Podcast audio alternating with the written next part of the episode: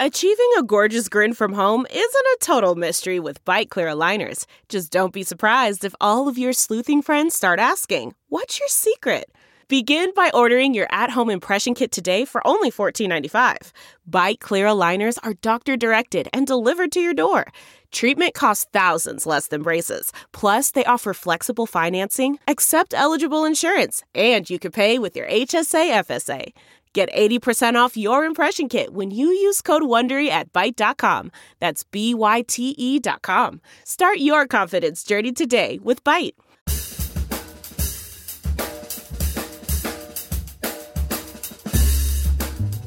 Howdy, friends. Out of Patience is on hiatus for a couple of weeks, so for the next few Tuesdays and Thursdays, we're going to be dropping our best of in case you missed it episodes from 2022 and 2021.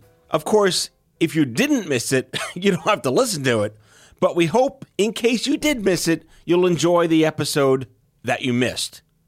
I think that made sense. In any case, if you did miss this episode, we hope you enjoy it. New episodes of Out of Patience, Vaxon, and some new correspondence segments will be dropping starting September 6th. Thank you and have an amazing summer.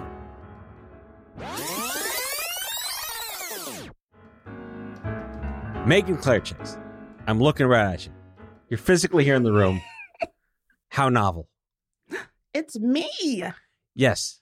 You know, for years, actually, I've known you months. For months, I thought Claire Chase was your last name. Am I the only person on the planet you're nodding your head? No, of course not. Every single time. Even mm-hmm. every time I make a, a flight or a reservation or even just talking with people, they're like, oh, so hi, Megan and Claire Chase. And I'm like, or hi, Miss Claire Chase. I'm like, hi, I have a hyphen. It's Megan Claire. Yeah, the hyphen's over there. It's Megan hyphen Claire. Oh, we just rhymed. So, Megan Claire, I've never heard those two words strung together as a first name. Your parents are very innovative. Okay, there's a story. I was not born Megan Claire. I made that up. A pseudonym, how theatrical.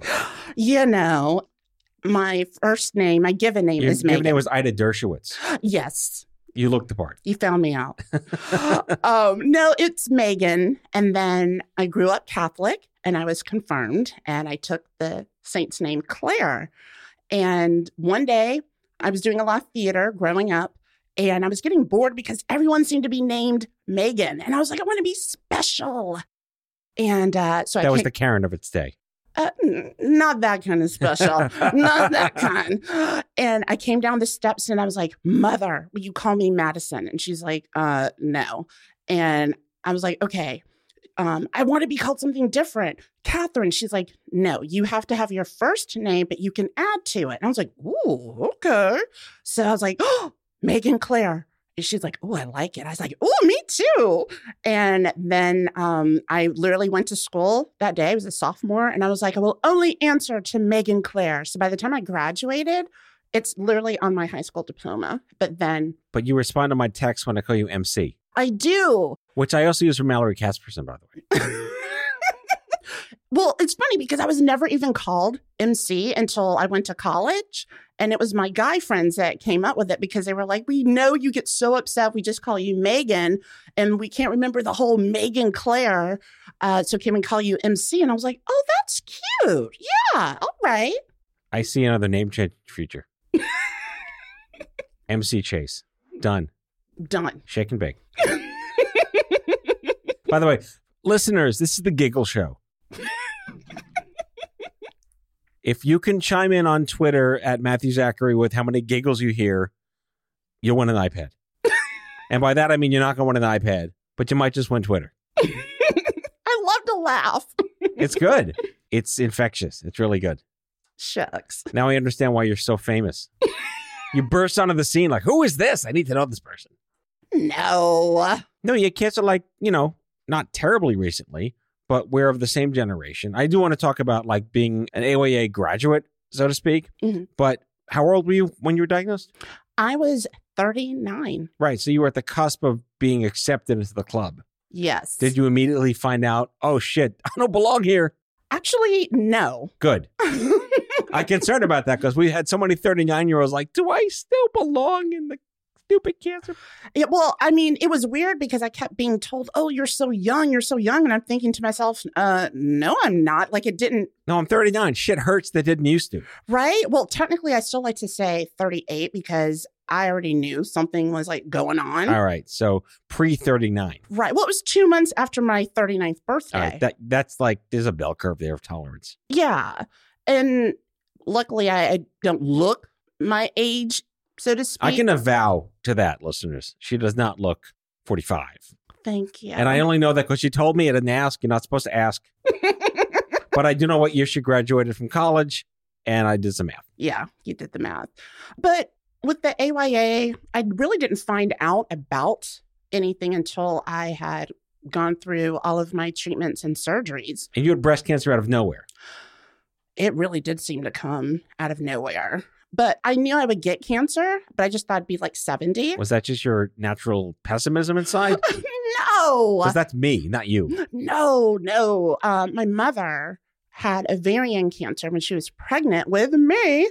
So I'm a miracle baby. That's crazy. because it took my parents eight years to even get pregnant. And so during the third month, they discovered she had ovarian cancer. And there was never a scenario where both of us would live and, you know, thrive. It was always one of us uh, would die, the other one would live, but there'd be complications and this and that. But I was born with a benign tumor on my right leg. So growing up, being premature, three months early, Wow. My kids were 34 weeks, and I can only imagine another two baked on that. yeah, I was a tiny baby. Were you under a pound? I was one and a half. Wow. And lungs collapsed. I mean, it was a lot. My mother didn't even get to hold me because she was hemorrhaging to death. Um, it was literally both of us like a live or die situation, which is why we're so close. Though she drives me nuts. When you tell the story, does it feel like someone else's story at this point? You know, I get that feeling sometimes that I, I don't do justice to the sheer holy fucking gravity of all this stuff. yeah, it's intense. It's intense. But the thing is, I never thought breast cancer. I thought ovarian or cervical. Right. because that's where I was headed. It just, I, I had such weird symptoms. And I'd already had a mammogram at 35 because of the ovarian um, Yeah. and breast connection. So they were like, hey, you're clear. Come back when you're 40. I'm like, okay, peace out. So I put it out of my mind. But then I started having these weird symptoms. And no one thought, hmm, this could be breast cancer. I love the expression, but I did everything right. Yeah. Is there really in everything right? Or everything it's just bad luck, right? It is, but it's also like, doctors, why didn't you like listen to me? But I really feel it's because I didn't show like the typical symptoms Right. of a white woman. Were you doing self exam between your first mammogram and yeah, and even still? Even still. Um, well, the first clue was I gained a bunch of weight. And I'm like, oh, heck no. Okay. I used to be like fit. I grew up doing ballet, musical theater. So, Now that's everything right, musical theater. right. Oh, that's so agree. um, so that like freaked me out. And then, all right, all right, you ready for this? My hair started falling out on the left side. And I was like, you missed my hair. We're having some issues. Like, I mean, I get upset. Um, because my hair used to be to my shoulders, thick, soft, and all of a sudden it turned brittle and it started falling out on the left side. So even just the left side. just the left side. And my I remember my stylist who'd been doing my hair forever. She's like, Are you missing a nutrient? Like, like what is going on? I, yeah, we didn't know that was cancer inside. I'm taking vitamin F. Uh, there is no vitamin F. right? um, but then I started getting these tiny green bruises on my lower left leg. So because I come from a cancerous family, I'm like, oh my God, it's leukemia. Yeah. Um, so everyone's running all these blood tests and stuff, and they're all negative. Then my nails start to get brittle. I'm like, okay, I'll go see an endocrinologist. Oh, your thyroid, it's fine. I'm like, You are your own episode of Mystery Diagnosis. oh my god, oh my god, I can't believe. You. Yeah, yeah, I remember that show. Wasn't It's that? still on. Is it? It's like a guilty pleasure to watch. It is. Yeah. I do like that show. I mean, I feel bad for all the people, but th- there's always a happy ending. Always Kind of spoils it the whole time. yeah. Are they gonna? No, they're not. It's a show. Well, it turns out with this one, I'm still not even done with the symptoms. Like I got a green bruise and a perfectly shaped circle on the back of my left arm. You get where I'm going here. Like a crop circle. Like it was crazy. Yeah. And by this time, even my primary is like, okay, obviously something's wrong. Like, you think? So on the list of obvious breast cancer symptoms, you were at like the bell curve of zeroth percentile. Well, the one thing that was just dismissed outright as a zit was on the um, outside of my left breast. And so I go to the dermatologist. I'm like, what the heck is this? She's like, oh, that's a zit. Put some cream on it. It'll go away in like three days. So I'm like, okay. But in my head, I was like, that's weird. I've never had anything there before. So I was just kind of like looking at that, but it went away in three days. So I was like, oh, I guess she was right. This is a comedy of terrors. Seriously. See what I did there? I did. I heard it. I heard it, and that was good. But then I get in the shower. It was August 31st, 2015. I'm in the shower, and because of all that weight gain, I was always feeling my boobs, right? And then all of a sudden I felt, and I was like, what the heck is this? I swear to God, it came out of nowhere because I never had any breast pain, like Right, no right. nothing. This sucker was like the size of a fist and as hard as a fist, but it wasn't like in like the duct. So it didn't really connect that it was breast because it was like, you know, kind of almost under my arm. And that's when I knew I was like, something seriously How many years was this of weirdness before something was like, oh, she's really sick? Yeah, years, two and a half, Damn. Two and a half. That's fabulous. Yeah, I wanted to smack everyone. I was just like, really, y'all? I asked this question because I went through eight months of misdiagnosis. When they told me you actually have this, I was like, thank fucking God it's something. Did you have that level of like, thank God it's something? I'm not crazy. I had that moment when I had the diagnostic mammogram and they told me it was a mass. And I was like, well, duh. Like, tell me what it is. But I was relieved that they did see that it Mhm. was a mass because I was like, if you tell me, oh, this is a lump or something, I, I would really have to be concerned. Right. What is it? A squirrel? I would like, seriously, tell me more. Yeah. But it was only when I had the biopsy is when it started to get like real to me. Cause she, the doctor told me she was only going to take like, uh, what, five to eight tissue samples. So I was Right. like counting and she took almost 20. And that's when I knew, okay, she must see something, but it still didn't click Right. that it would be cancer. How close am I coming to this isn't covered event horizon? Oh my God. Okay. So um, I was uh, working in radio at the time. That's this. What? I know. Uh, but on the sales side. Okay. And That's not this. That's not this. That's not this. This is fun. Um, I did not have the greatest insurance, but because I kept going to the doctor and all these tests, I met my deductible. And then, fortunately, right before chemo started, I had met my out of pocket. Oh, okay. So that was a gift, but I didn't realize all the other expenses. The surprise billing. Exactly. And it was hard because, yeah, I'm also single, like chronically single. I was like, how am I going to do this? I mean, I had to turn into, you know, someone else to be strong. No. Um, Divas don't need people. I speak from truth. Do you? I, well, my cat helped me. My cat, Nathan. No. After Nathan Lane, please. No, no. It's his middle name, Edgar, after Poe. So he named himself Nathan. But his real name was like Ida Lipschitz, right? His real name was Lovem. I'm like, Okay. who the heck names their cat Lovem? That's not okay. right? It's stupid. Yeah. All right. We are having the time of our lives here uh, with Megan Claire Chase, not Megan Claire Chase, or Megan Claire Chase. Right. I do take that pause. So we're going to take a quick break. We'll be right back. And my God, I have no idea where this is going, but it's going to be fun.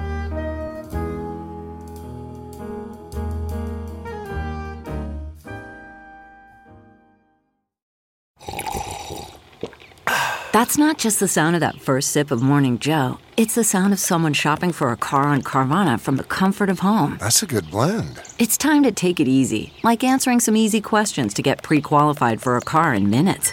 Talk about starting the morning right. Just like customizing your terms so your car fits your budget.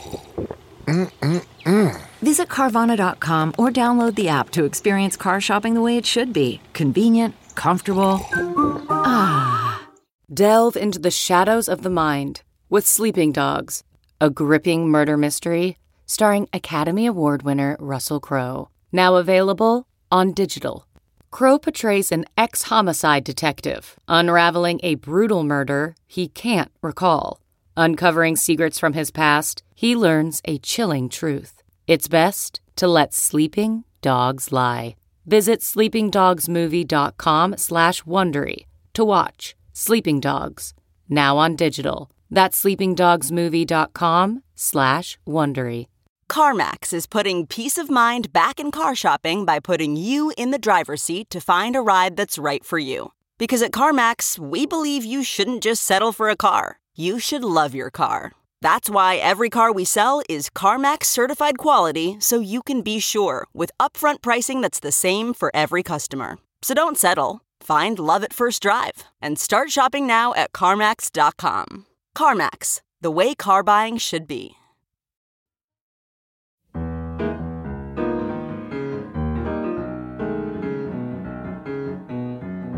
All right, we're back, and I don't know quite where to take this conversation. It's like the timeline is broken, and we can go into any multiverse of conversations. I do want to go back to the stupid cancer thing about the alumni. We talked about this before we went on the air.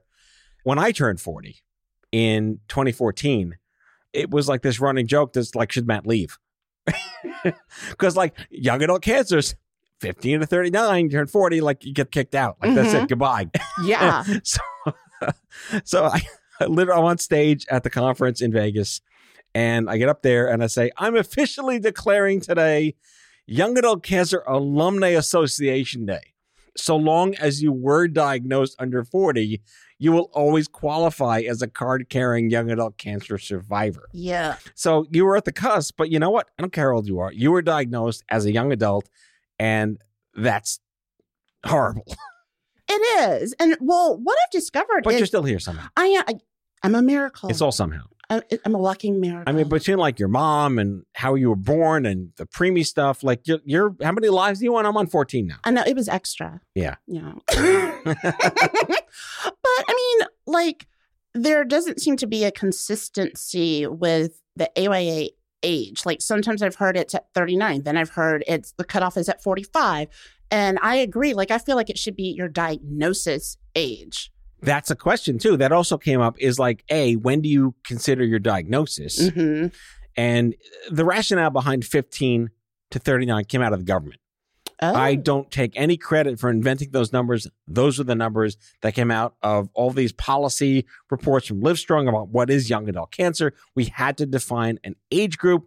I'm like 15 to 39, but then 18 to 40, 21 to 6. Like, what the hell? With Right. numerology. You were in AYA by default at, at 38 ish. Yes. Oh, I love that you're saying that.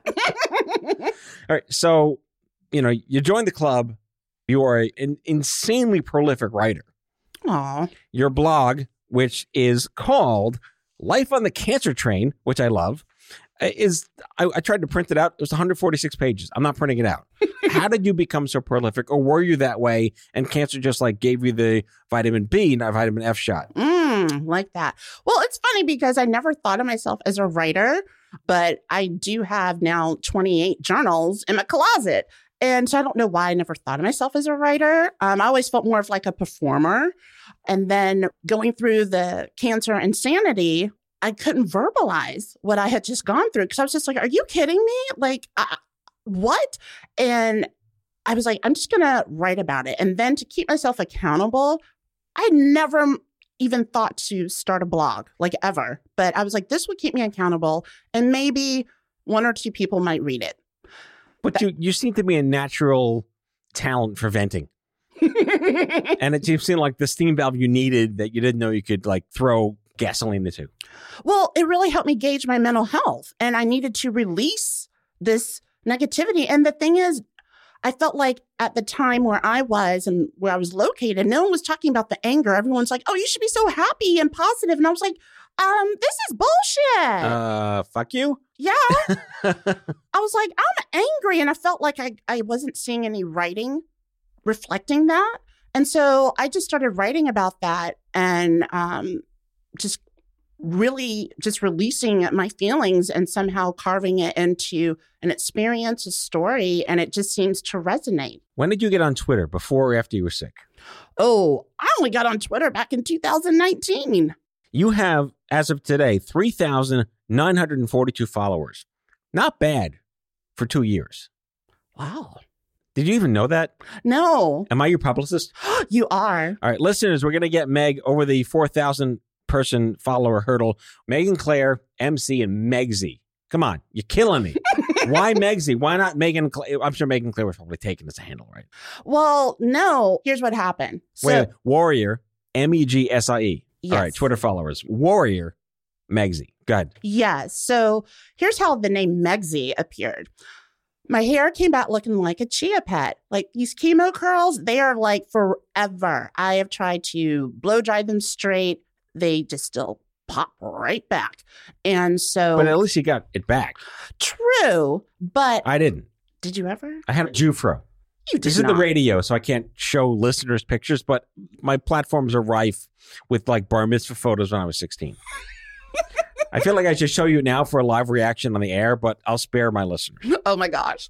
Well, for me, growing up in the theater and ballet, I always had hair long enough to pull up in a bun and do French braids, lots of things. I'm one of those Yeah. people. I like to do my hair. And so with it coming back short and curly, and yes, I know I rock it. Everyone's like, oh, you look so cute. I'm like, cute like a monkey? Like, what are we saying but you know i still f- did not feel feminine after always having like hair to do and then um, some high school friends actually they gifted me uh, this pink fascinator and when i put that sucker on i felt different i was like oh ooh who's this who's this and um, someone another friend her name is karen she goes ooh you look so megsy and i was like oh megsy That's it. yes That's yes your hashtag. Yes. And so every day I have some sort of hair accessory, whether it be a fascinator, or a blinged headband. i I'm wearing a head warmer right now. Um, I always have something, and that just became my persona. So I want a quick opinion on the metaphor of choice conversations in cancer. Survivor, thriver, warrior, blah, blah, blah. Are you a military fan? Are you not a military fan? You're picking the word warrior. Have you gotten shit for it? Praise for it? Like there anyone with an opinion will give you one. True, but no one's ever said anything because, like, the reason why I call myself a well, of course you'd kill them first and foremost. right with a stare. I can cut your head off with a stare. Um, no one's ever said anything to me, but I did not really resonate with Survivor because my quality of life was so impacted. And I was like, okay, well, I still feel like I'm fighting this body. It's hard for me to even call it my body. I always say this body. So I was like, I feel like I'm at war with it. And I know that a lot of people have issues with like the military terms, but I was like, I'm literally fighting with this body. And so Warrior Megsy just felt right to me. And that's what I use. Something very unique about you, and I think maybe someone who's been around the block with this nonsense for a long time running the communities, you are everywhere, but you don't even know it. You're on like I had cancer and elephants and tea and uh, Lacuna Loft and and grit. You're everywhere. Was that intentional, or are you your own Jackson Pollock painting? oh, I like that Jackson Pollock reference. That's really what I am. Um, it's just, you know, opportunities. And honestly, the first person to publish any of my writing was Mallory from Lacuna Loft, now Cactus Cancer The other Society. MC. Yeah, the other MC through their unspoken ink course. And so when she did that, it did something. It like lit a fire in me. And I was like, oh, wow, maybe I do have something to say. And so with my blog, and then I got some confidence to just start submitting to organizations and you know publications and it just kind of grew and now it's really exciting that people actually come to me and say hey can you review this hey can you give me a comment hey can you write a story it just grew out of nowhere Well, I, I read that you gave an abstract recently at APOS, which is the Psychosocial Oncology Society. Like, where where'd that come from? That's pretty cool. Right? Oh my God. Okay. Like if you had told me even five years ago that I would be up on stage being a co author of an abstract talking about science, like I would have just laughed in your face. Dr. Megsy, you have a telephone call at the front desk. oh my God. Doesn't that sound great? Dr. Megsy. Um, but honestly, it started with Facebook DM from Stupid Cancer. Um, and it was I a- know those people. it was uh she was in undergrad for pre-med and she was doing a, a survey about grief and infertility and AYAs. And so she had been following my I'm that blog, person. right? And I was like, "Hi, I just had everything removed and Um, so we started talking, and I always want to help students. And we were talking, and she actually reached out to me a couple of weeks later and was like, I know this sounds weird, but I just felt really moved by our conversation.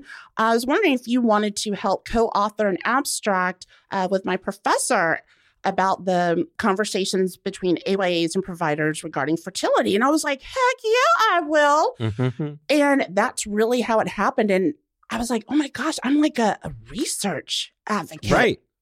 Dr. Megsy. I love it.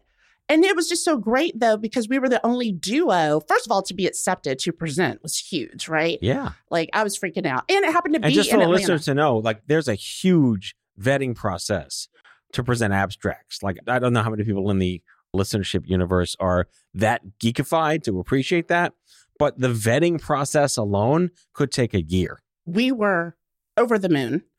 And it was really unique because we're up there. Francesca, hi, Francesca. Um, she's giving the science behind it, and I'm humanizing it and talking about the experiences. And I got the patient experiences. So together, it was just beautiful. And here I am talking to, you know, researchers and oncologists, and they were just like, whoa. Because they had not heard this stuff before, like the humanizing it.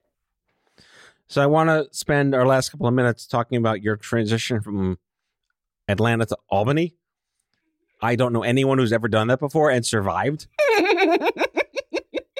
because like they just seem so antithetical. Like you might as well have gone to like the North Pole because every soda in Atlanta's Coke and every soda in Albany's Pop. Like there's no brand names in either city. You know, I went to Binghamton, so I I have friends in Albany. We went there all the time, and like Wegmans. What's this? My God! Like, so I really want to spend some time talking about your theater background. Where'd that come from, and how handy has it come in these days? Okay, so everyone always wants to know how'd you end up in Albany uh, for college? And I actually grew up in Macon, Georgia, which is like an hour and a half south of Atlanta. I understand that Atlanta is the only city in Georgia, though, right? There's more than Atlanta in Georgia. Yeah, there's more. Okay. Yeah, just a little bit. All right. So I went to the College of St. Rose in Albany, New York. And the way I selected that college was oh, I wanted to go to a college that was close enough to New York City that I could get there, but far away enough that I could concentrate on my schoolwork because my family was like, you cannot major in theater, but you can minor in it. And I was like, all right, then. Okay, so we'll do communications. And I was like, this sounds like a Megan Clarish kind of college to go to. I didn't even visit. So I got this huge scholarship and I was like, let's go. I arrive in August and I'm already freezing. And my mother's like, she goes, you know it's going to get Wait, colder. did you even own a coat?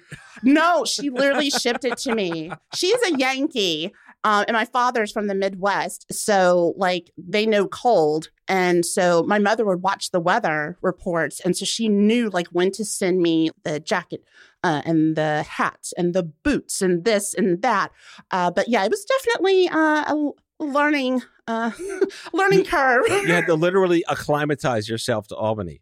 I did. I did. Wait, so I, I want to forecast. Did the theater mind to become a theater major? Um, no, but it definitely has served me well.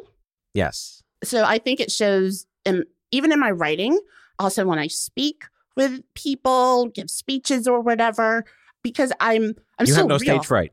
I do have. I am shy. No, really? I am okay. Well, maybe a little shy, not a lot shy, but there is some shyness. okay.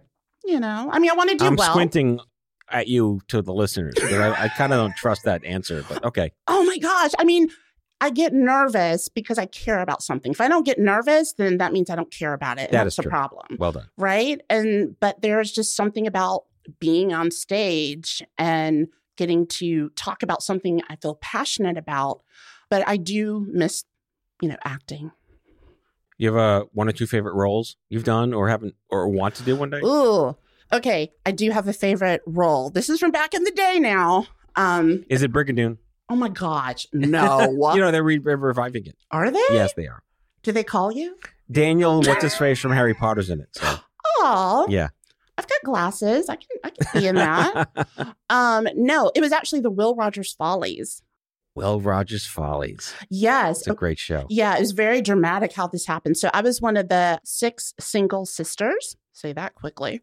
And it turns out that Ziegfeld's favorite, she had gotten in some sort of accident or something. So she was in the emergency room. And so the director, he calls me. Keep in mind, there were no understudies. This is in Macon, but our Macon Little Theater had huge productions. They were known for it. And we had an awesome choreographer, costumes looked just like on Broadway. And so he goes, um, she's in the emergency room. We don't have a Ziegfeld's favorite. Can you go on? And I'm like, uh, sure. Yeah, of course I can. Why not? Literally memorized her lines. I mean, well, when you're in a play and a musical, you memorize the whole script anyway, and learned her choreography. And I played her part and my part. So I was basically doing all these quick changes in the wings. And it was amazing because I got like a standing ovation. And that was when I knew, because I was like, boy, if you could just jump in like that and do it and be convincing, I was meant for stardom, but you know, then life. But that's the right kind of dopamine hit Yeah. you really, really want. I Yeah. can, I feel that because you know I'm a stage performer and a concert pianist and all that stuff. You need the audience. You really do. So just to not confuse the audience, Megsy's Follies is different than Sondheim's Follies. there are two follies. It's regrettable. End of theater nerd rant. so what's in store for you? You have big. I mean, we want you, we got to get you back on stage. You're already on stage now. The world is hopefully getting back on stage. You need to be on stage. Aw. So what's your hill to die on? What is the one thing that you want on your tombstone? Megsy did this. Mm. Gosh, that's a really good question. Marrying Denzel is not an option. Dude, I'm chronically single. There, there. Like, I don't think that the guy exists on, on this planet. Okay, you know, honestly, I would really just love to be on Broadway or no, a one woman show. You mentioned it one time. Someone else literally mentioned it a couple of weeks ago, and I really think I was like, I do have stuff to say. So that is what I'd love to do because that to me, it's scary to think about, which means I have to do it. Dum, dum, da da da da da dum, Dum, dum, da da da da da. The name on everybody's lips is gonna be Megsy. All right. On that note, Megan Claire Chase. uh, what's the URL you want people to go to? um, they can go to warriormegsy.com. warriormegsy.com. And let's get her over the 4,000 hurdle on Twitter, folks. You're amazing. You got to come back. I'm so excited. Thank you so much. Thank you. Dum, dum, da da da da da. We just lost every listener. It's the end of the show. All right. Bye now. Bye. That's all for now. If you like the show, be sure to subscribe, leave a review on Apple Podcasts, follow us on social, and tell all your friends to listen. Tell us what you'd like Matthew to cover in his next episode by leaving a message for us at 855 Audio 66, and we might just use it in a future show. Out of Patients is a product of Offscript Health. We are a healthcare engagement company built for patients and caregivers by patients and caregivers. Our executive producers are Matthew Zachary and Andrew McDowell. Our senior producer is Betsy Shepard. Our host is Matthew Zachary. It is recorded, mixed, and edited by Betsy Shepard. For advertising and media inquiries, email media at offscript.com. That's media at offscript.com. For more information, visit offscript.com.